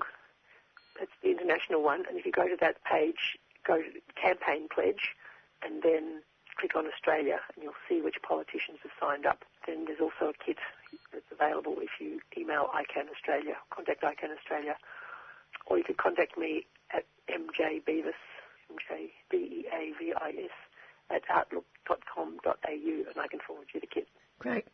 Now, well, we in Australia are basking in these successes. The world is far from a, a safe or prosperous place, and we only have to look at the continuing genocide in Yemen. The corporate media hardly blinks an eye on it. Yes, um, it's really uh, depressing. The cholera outbreak is heading for a million cases, according to the World Health Organization. They've got over 800,000 now, and more than half of those are children. What's the long-term effects of cholera if they do survive? It's, a, it's an acute sort of gastroenteritis. The problem is the ones for children. It can be leave long-term problems in terms of really impacting on their growth. But usually it's something that comes and goes. It would be the ones that were very severely ill that would be impacted with brain damage potentially, or I, I don't, the ones who get very severely dehydrated. It's pretty simple to treat with sort of electrolyte salt, you know, salt things like Gastrolyte that replace the fluids. But of course, Yemen is currently being blockaded by the Saudis and, and the Americans, and so there's really quite severe famine. Um, about seven million, about a you know, huge percentage of the population, I think it's seven million last count, are starving, and also the health facilities have virtually no supplies. So this outbreak is much worse than it could be because of the, the naval blockade that's happening in the south. The other thing that's making it worse is that the Saudis have been having a bombing campaign, and more than 70 health facilities, according to Médecins Sans Frontières, have been destroyed. And for instance, the hospital in the capital in Sauda, I'm probably not saying that correctly, the coordinates were given to the Saudis, and there was big labelling on the roof of the hospital to say, you know, Médecins Sans Frontières and Big Red Cross, but it was still bombed. So the Médecins Sans Frontières is saying more children will die from lack of medicines than actually from bombs because of because of the sanctions and the and the blockade. And it's also really worth remembering, if anybody remembers, that it was estimated about a million children died in Iraq in the sanctions that led up to the 2003 war. So sanctions are not the sort of painless tool that people seem to think they are. They they impact on the on the most disabled and the poorest and the people that are already ill and unwell. Yes, you could imagine if um, Russia or a, a, friend of Russia was involved in two instances like this, the the furor worldwide would be just deafening. Yes, yes, no, the, the Saudi effectively civil war is being largely ignored. I mean, the, the European Union's taken some good steps. In February 2016, they imposed an arms embargo just sort of saying instead there should be a, a support for the peace process and supply for humanitarian assistance. Well, unfortunately, that's absolutely not happened. Is and, it true um, that Australia is supplying weapons to Saudi? Well, Christopher Pyne went to Saudi Arabia last December and with a huge fanfare and splash across the media said that, that we had four major contracts with Saudi Arabia and this was a wonderful thing. And then MAPW we have put in freedom of information request earlier this year, and then when we got lots of black pages back, we put in an appeal. And so these sales of weapons or armaments or whatever it is are being, whilst they're having huge splashes in the media, are being kept very secret. And uh, this is a real problem because Saudi Arabia is not only sort of notorious for its human rights abuses, but also like both sides in Yemen, in fact, it stands accused of quite major war crimes. So for Australia to be dealing with such a country to sell weapons is, is really unconscionable. And of course, there's a simmering conflict relating to North Korea, and Australia's also involved with the war games there. Yes, well, that's once again the, the reporting is very much on the threats that come from Kim Jong Un, and I'm not no fan of Kim Jong Un, but very little reporting is done on the, the war games that are held every year, and which were held this year even more than earlier, which model invading North Korea. So every 12 months, the Americans join with the South Koreans and the Australians to model these war games that threaten North Korea directly. And the other thing that's very poorly reported is that there have been four intercontinental ballistic missiles launched from America all the way across to the Marshall Islands in this year, which are, I mean, for each weapons test that, that Kim Jong Un's done, there's been sort of front page headlines, but the Americans sending their intercontinental ballistic missiles across to show what they can do gets nary a blink in the press. And in the middle of all this, there was the very successful IPAN conference, Independent Peaceful Australia Network Conference, which was held at the Maritime Union building in West Melbourne. Yes, the Independent Peaceful Australia Network group did a tremendous job putting that on. It was a really interesting conference. Had some tremendous speakers, including people from South Korea discussing the implications of the THAAD missile system, um, which is basically a sort of supposedly a, a, system that will shoot down missiles, but in fact is more effective as a as a radar system that will project well into China and has really upset China, and and it has upset the South Koreans, many South Koreans as well as the North Koreans, because they're concerned it's there really for its radar, radar properties than for its protective properties. But yes, the conference that IPAN put on was terrific. The Maritime Union people were tremendously hospitable, and yeah, the speakers were excellent. It was the most interesting conference. Finally, Margie, the relatively new weapon of war, which is drone warfare, it seems to me that it's becoming legitimised in one sense where people virtually go out and buy a drone now. I know that they're not armed, but it, it, it sort of takes away, I believe, from the impact of the, what these drones in the hands of the military actually do. Yes, there's two aspects to drones for Australia especially, but yes, the, the drones that have the military are currently with help from Australia's Pine Gap in Afghanistan and other countries are carrying out effectively extrajudicial killings and hundreds of civilians are known to have died in these attacks and they're actually monitored by military personnel in America. So these are not autonomous drones. These are drones that hover above communities. And those impacts are, are terrible because the communities also are conscious of being watched and seen over. And for, for women who wear headscarves, they now wear headscarves in their back gardens because they feel watched all the time. Children don't go, they don't play cricket anymore in parts of Afghanistan because groups get bombed. They don't have a lot of their traditional gatherings because groups get bombed. So it's very sort of intimidatory and culturally damaging behaviour. So that's one aspect of the drones, and Australia with Pine Gap are, are right there with them. The other aspect of drones is the threat they pose that the development of machine learning and artificial intelligence and really tremendous sensor technology means that we are rapidly on the path to what are described as lethal autonomous weapon systems. Most people think of these as killer robots, but in fact what they will probably be, talking to the people who understand this more is lots and lots, the, the most likely way they would be weaponized is lots and lots and lots of tiny drones with tiny one person kill mechanisms, and then you can sort of release a, a cloud of these drones like insects into a, into a space and kill all the people.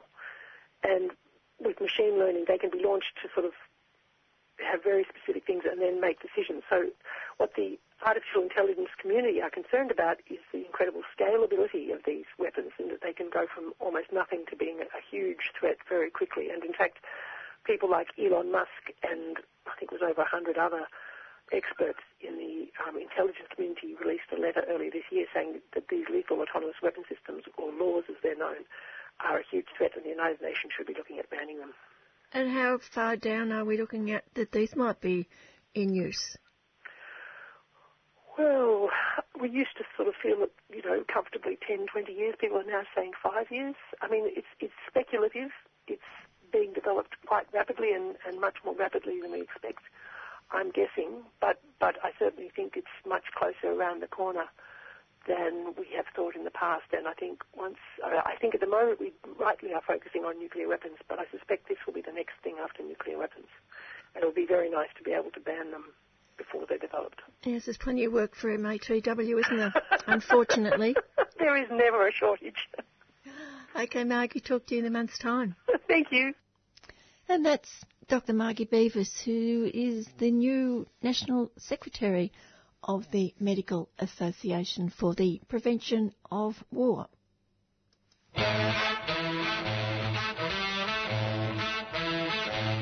If you love 3CR, then why not support us by setting up a regular donation?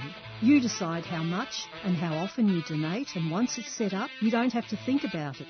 Monthly, weekly, annually, you decide, and there's no minimum amount. Your donation is also 100% tax deductible and you can claim the entire amount back via your tax return, knowing you are directly diverting Commonwealth funds to keeping your favourite station operating. It's the easiest way to grow 3CR. So if this works for you, sign up. Go to 3cr.org.au slash donate or call the station on 9419 8377.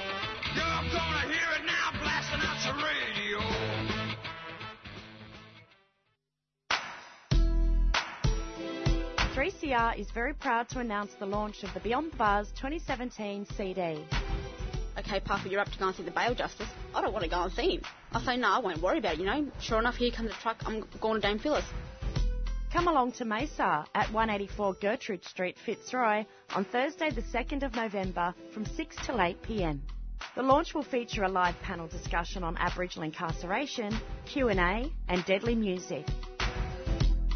Oh, like, I don't regret being in jail, not one bit. Solitude and centeredness is difficult to find in the centre of chaos. So this has become, unfortunately enough, a place to be by myself and away from all that other stuff. And, and there's less there's less chaos in here than there is out there. Beyond the Bars 2017 CD launch, Thursday, 2nd of November, upstairs at Mesa, 6 till 8 pm.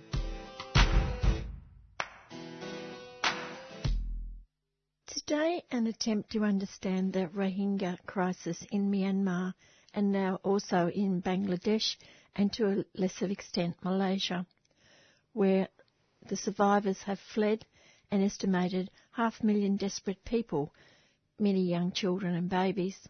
Back in 2013, the UN identified the Rohingya as the most persecuted minority in the world, whom the government of Myanmar categorises as stateless Muslims from Bangladesh. I'm speaking with Lionel Bopage, former General Secretary of the JVP in Sri Lanka and now in Australia working as a community activist. Lionel, you've compared the situation which exists in Myanmar and has existed for many years to the situation of the Tamil people in Sri Lanka since independence from Britain. How significant are the parallels in the two countries, Sri Lanka and Myanmar, in terms of the British rule and its consequences? There are several factors that we need to consider. One aspect is, of course, the uh, British colonialism, you know, what they did in those countries and uh, how the populations in those countries have been affected by their policies. There are a couple of other aspects as well. Probably the second aspect would be, for example, how the local bourgeoisie or the emerging capitalist class in those countries have made use of that situation. So there are these uh, external factors and internal factors, as well as the situation is complicated by the residues of feudalism or uh, what we call Asiatic mode of production in Asia. In Sri Lanka, of course, you know, free trade was introduced in 1977, long, long time back. In uh, Myanmar or Burma, still it is being introduced in the sense, say, under U Nu's regime and uh, Ne Win's regime, military government, and then the military dictatorship that followed, they have kept the economy closed they didn't open up their economy.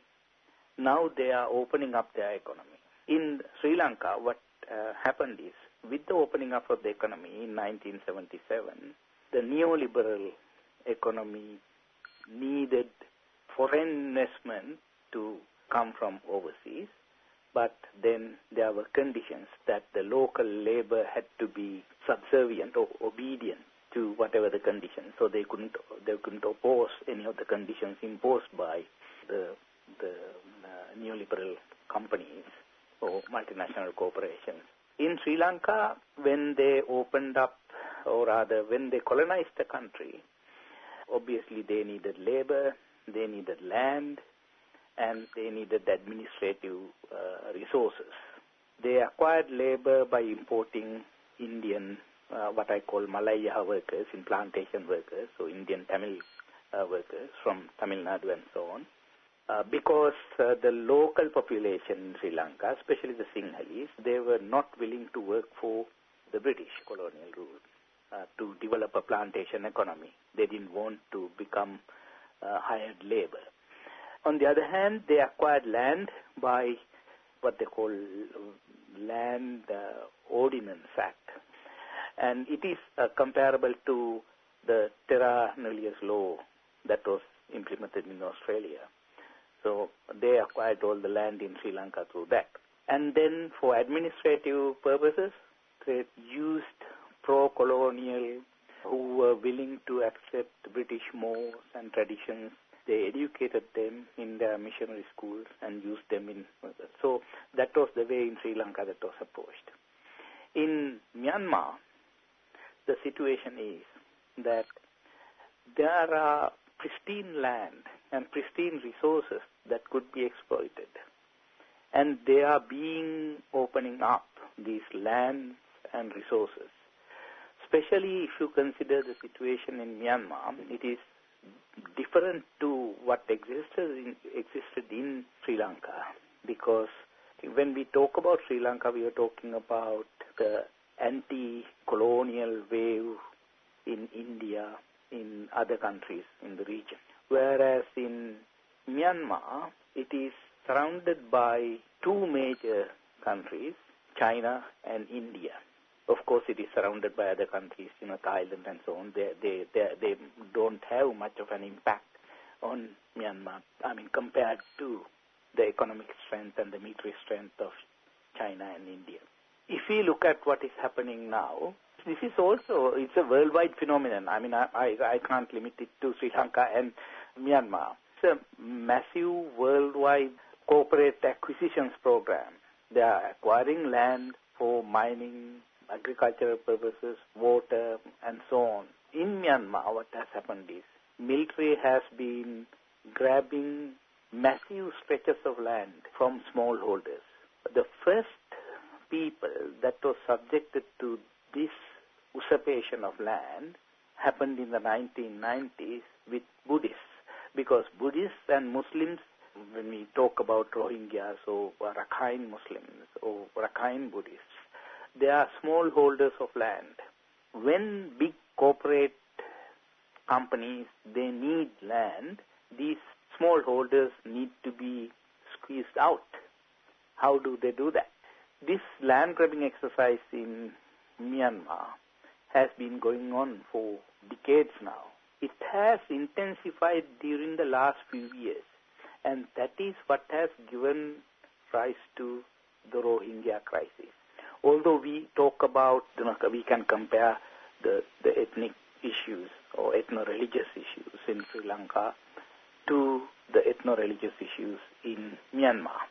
That is more or concentrating on the aspects of strategy and tactics used in implementing the economic policy of neoliberalism or colonialism during those days.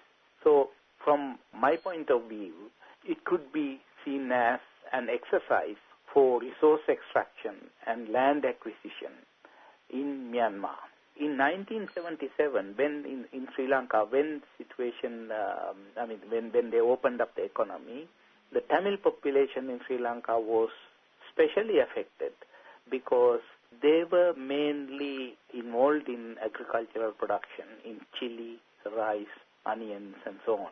With the opening up of the economy, Indian commodities, agricultural commodities, started to flowing in, which created problems for the agricultural producers in the north and east of Sri Lanka. So there was an economic aspect. But then, at the same time, I think the regime in Sri Lanka, in order to make room for their economic maneuvers, they used the racial and ethnic card. On the one hand, that could be used to divide the people. On the other hand, people's attention could be diverted away from economic issues. I think uh, that is what is happening in Myanmar now. In Myanmar, the recent uh, Rohingya attacks, it has been, I think, from 1990s onwards until 2012, uh, there have been no ethnic issues as such, major conflict in Myanmar. It started in 2012 when the regime launched attacks against Rohingyas. The main purpose of the attack was to expel them. We have to put this in context, economic context as well. Since 2012, according to some reports, the land allocated to large projects in Myanmar had increased by 170%, especially between 2010 and 2013. For large corporate acquisitions, land laws have been changed.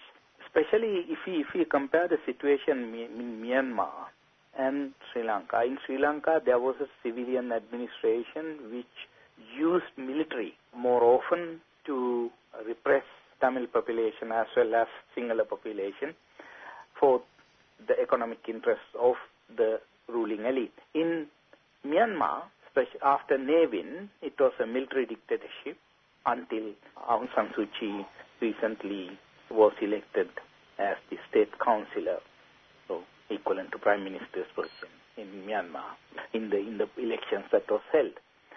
Military is involved in this whole corporate acquisition program. So there are military economic interests as well. In Sri Lanka, if we look at the period, especially during President Mahinda Rajapaksa's time, military was involved in many commercial economic enterprises in the north and east.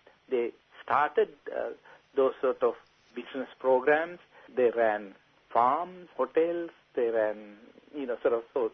Still, they are running. So there were military economic interests, but they, those interests came in at the latter stages, maybe after year 2000. Now in Myanmar, the military economic interest started with Ne Win's military dictatorship, and it has been continuing and accelerating with the subsequent military dictatorships. For example, quite recently, the government allocated, according to reports, 1,268,077 hectares in the Rohingyas area of Myanmar for corporate rural development. And uh, when we compare it with uh, 2012, it was only 7,000 hectares. So there has been an acceleration in acquisition of land for corporate grabbing. Now, what has happened is because of the focus, international focus on religio-ethnic aspects of the conflict, most of the people are not aware of what is happening in the economic front.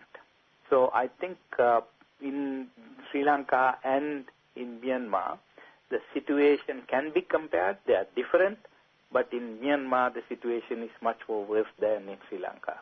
Can I take you back a few decades? We're talking about the Rohingya at the moment. Yeah. I can remember the Burmese military raiding, killing, raping the ethnic minorities along the border areas with Thailand. There was the Karen, the Karenni, and I can't remember the names of the others. Yeah. Where does that fit into the pattern that you're talking about?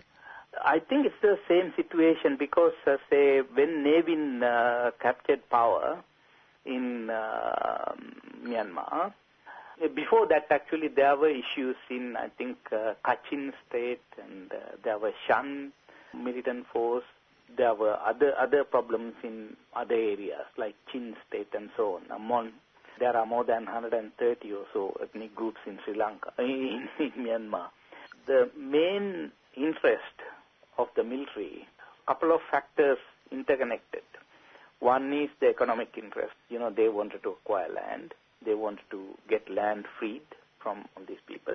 But at the same time, there were this uh, aspect that was uh, remaining from the colonial days. During colonial days, especially under U Nu, that's uh, immediately after the independence, he made Buddhism the state religion of Myanmar. And then when Ne came, he got rid of that status. Actually, in that respect, you know, the military dictatorship of Ne Win changed that. But then, still, the influence of uh, religion was very strong. Actually, Ne Win, although he changed the status of Buddhism as a state in the constitution, but they made use of Theravada Buddhism to divert the attention away from the economic issues. There were, for example, during Ne Win's regime, there were economic issues. So there was an economic crisis. That was, I think, in the 1990s. It was at that time they started repressing some of the ethnic groups in a mass scale. Well, basically, the military was taking over land from Buddhist smallholders and uh, Muslim smallholders, Rakhine, and other groups in the 1990s. Now, what the military government did in 2012, they changed the law. In March 2012, they introduced the farmland law and the vacant land law. As a whole, it was tantamount to a new foreign investment law. Uh, it allowed 100% foreign capital and lease periods of up to 70 years. At the same time, they annulled the previous law that was called 1963 Peasant Law. That law protected smallholders and also protected the tillers' rights to the land. Uh, that came into being during Ne Win's era. That's called a socialist era those days. But, you know, everything has changed now. Against this background, the escalating displacement of millions of Buddhist and Muslim smallholders from the land, obviously they have to become refugees of the new economic order. And as I said before, Myanmar is not unique. There have been brutal expulsions of smallholders that way in other countries. Say, for example, in Sri Lanka, when they started sugar plantations, they had to get rid of so many small farmers so that they can get the land released and hand it over to multinational corporations. And even today, the government is offering huge tracts of land to multinational corporations as the economic policy of the new government. You're listening to Tuesday Home Time on Melbourne radio station 3CR. This is a conversation with Lionel Bopage, the former Secretary General of the JVP in Sri Lanka, looking at the situation of the Rohingya in Myanmar. But you say there are over 130 ethnic groups in Myanmar. Yeah. Why are the Rohingya not citizens? Rohingyas have been an ethnic group, but they, they, they were not recognized by the government as citizens of the state. And when did that happen? Rohingyas have been uh, in Myanmar for a very, very long time. What happened is, before the elections actually, if, if we compare the situation, before the elections uh, in which U Nu came to power, that is uh, immediately before uh, Aung San was assassinated, there were Rohingya representatives in their state assembly or the parliament. During U Nu's elections, some of the Rohingyas were elected. And then even under, I think when uh, Aung San Suu Kyi was contested elections and then she had a massive uh, win in the elections, but she was not given the authority to take over power and she was kept under house arrest. During that elections also, there were at least four, as far as I can remember, uh, Rohingya representatives elected. But the problem was under Ne Win's regime, they enacted a citizenship act called Myanmar Nationality Act 1982. And in 1982, Rohingyas were stripped of their citizenship and it applied retrospectively. So they became stateless. This particular act did not allow recognizing Rohingyas. Myanmar has eight national races, men, and uh, 135 ethnic groups. Rohingyas were never recognized as one of those. Under the act, there were three levels of citizenship.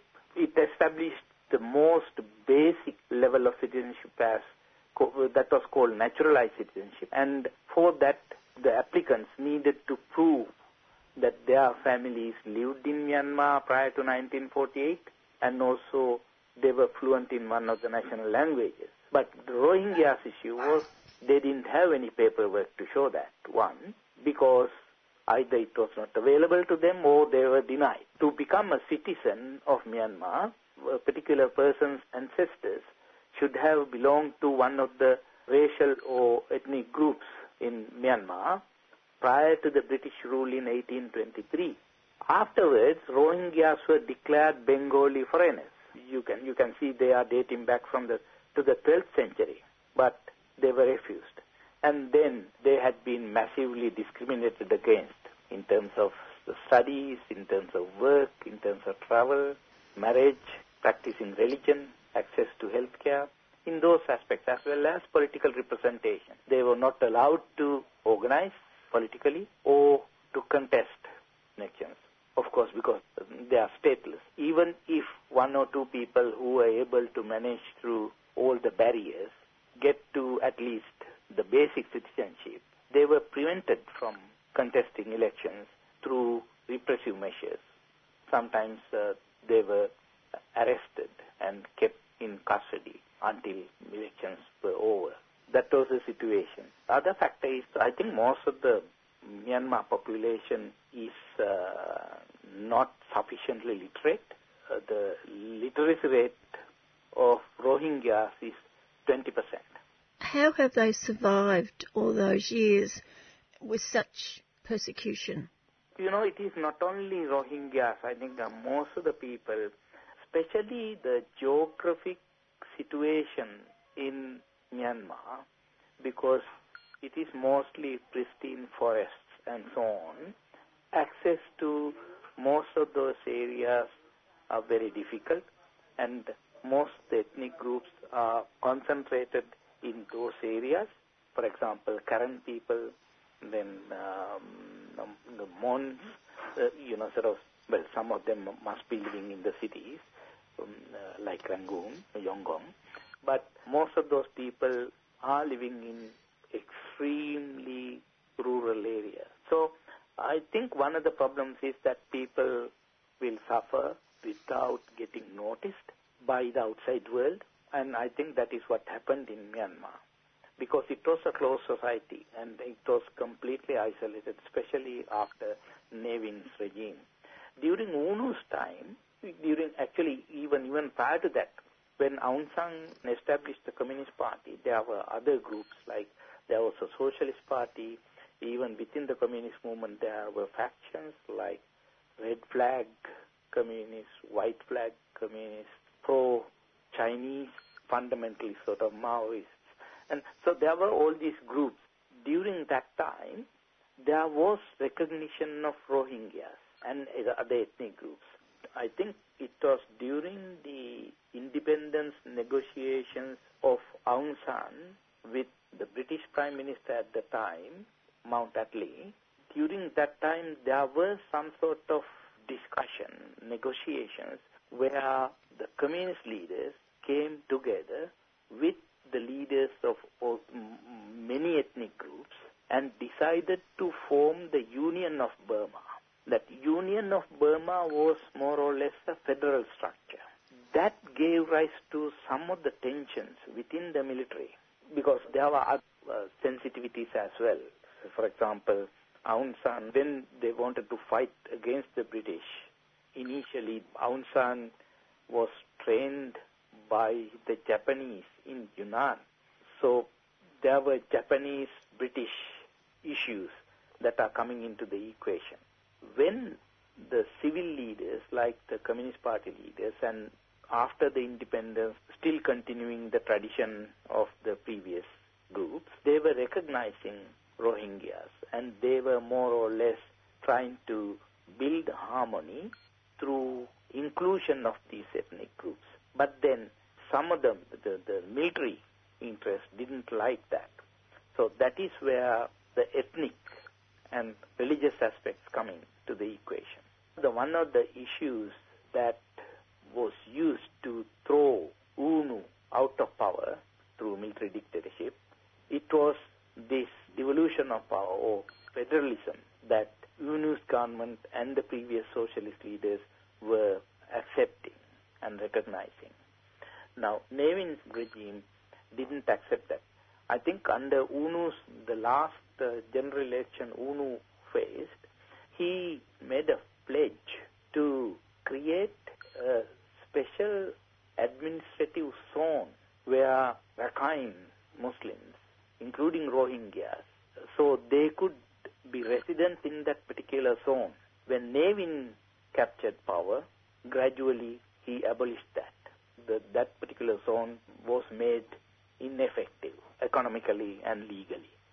Can I take you through to 2017? Yes. We now have Aung San's daughter, Suu Yes, Kyi. Suu Kyi, yeah.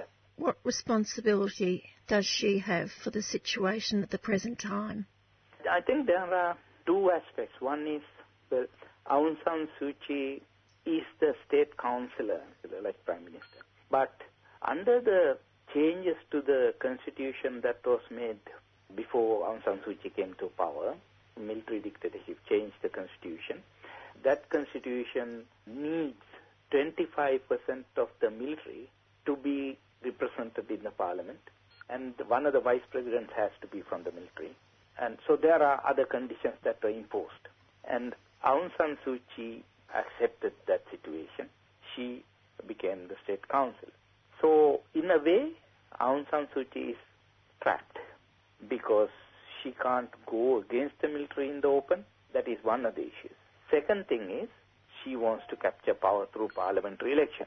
Because of the sensitivities of the Rohingya issue and also uh, the issues relating to other ethnic groups, my thinking is that Aung San Suu Kyi is in an opportunistic manner keeping all those issues under the carpet so that the sensitivities of the majority Buddhists will not be affected.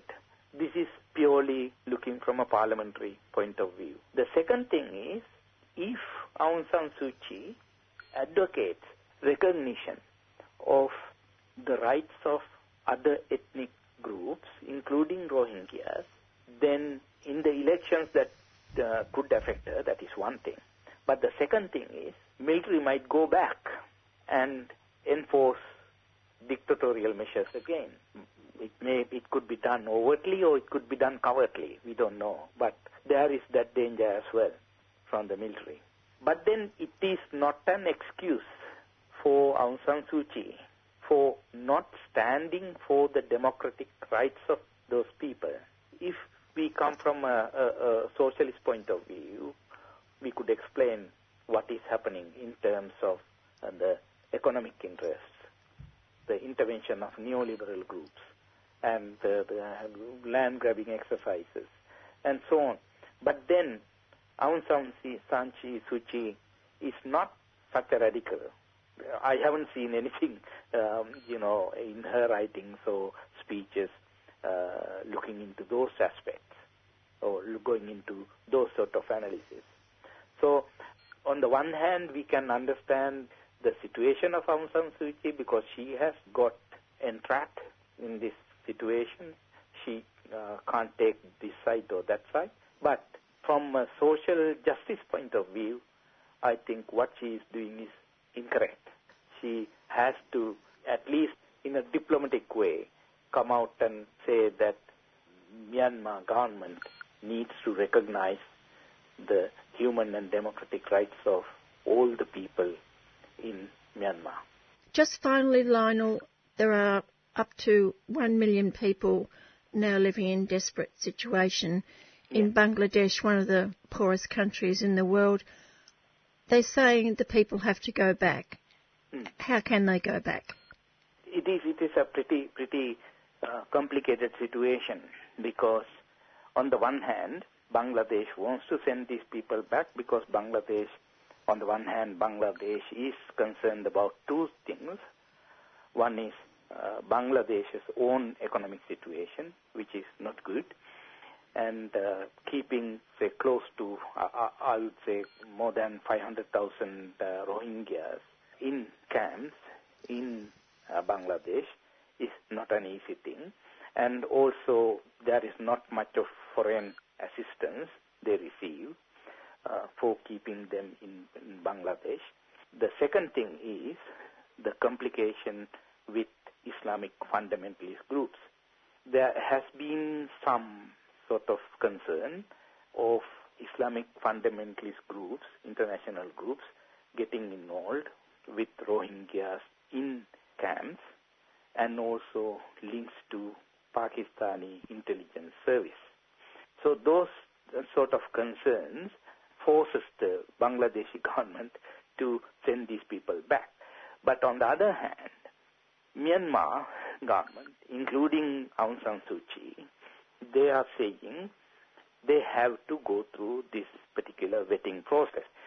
But the problem is, in this particular case, Rohingyas need to prove that they are residents of Myanmar. How can they prove? Because they don't have any documents. They haven't worked out a solution to this. The other aspect I would like to emphasize is that this is not the first time Rohingyas have been expelled from Myanmar. They had to flee Myanmar. They, I think, in different numbers, from maybe 100,000, I think, in 2012, and some of them were sent back. And what happens is, when they go back, just before they settle down, they create another incident. And then people will have to go back to Bangladesh. You can observe a pattern where people go back and they don't go back to their original land. They are, they are asked to stay some in some other places, and then again they are expelled. They had to flee. One of the issues would be if Myanmar regime's interests with regard to corporatization or their links with corporate interests wants the land where Rohingyas originally lived to be used for neoliberal purposes, then Rohingyas can't go back to those places. So they have to be moved into new places. Where are they going to settle down? Will Rohingyas uh, um, accept that? Another aspect would be the identity issues, because Rohingyas want them to be identified as Rohingyas, whereas the Myanmar government doesn't want to recognize them as Myanmar. I know there have been some sort of negotiations where instead of Rohingyas, whether they could be identified with a different name, uh, whether Myanmar government could accommodate them. Still, there is no resolution to that. So it is a very complicated issue. Most probably, uh, Rohingya people will have to stay in Bangladesh in uh, displacement camps for a long time to come. You've been listening to Lionel Bopage, the former Secretary General of the JVP party in Sri Lanka, talking about the similarities between the situation of the Tamils in Sri Lanka and the Rohingya in Myanmar. That's all I have for today. Hopefully, I'll be having Bruce on the program next week. I did try to reach him by Skype late yesterday afternoon, but it didn't quite happen. But hopefully, it will happen next week because he's on that walk for Palestine, which um, has taken people right from London right through Europe to Palestine, and they're there they're going to be there and mark the anniversary of the Balfour Declaration signing on, I think it's Thursday. Right, I think it's Thursday, the 2nd. Well, that's all for me for today. I'll be back next week at 4 o'clock. Stay tuned for Done by Law. And, um, and that's it for me. Bye for now.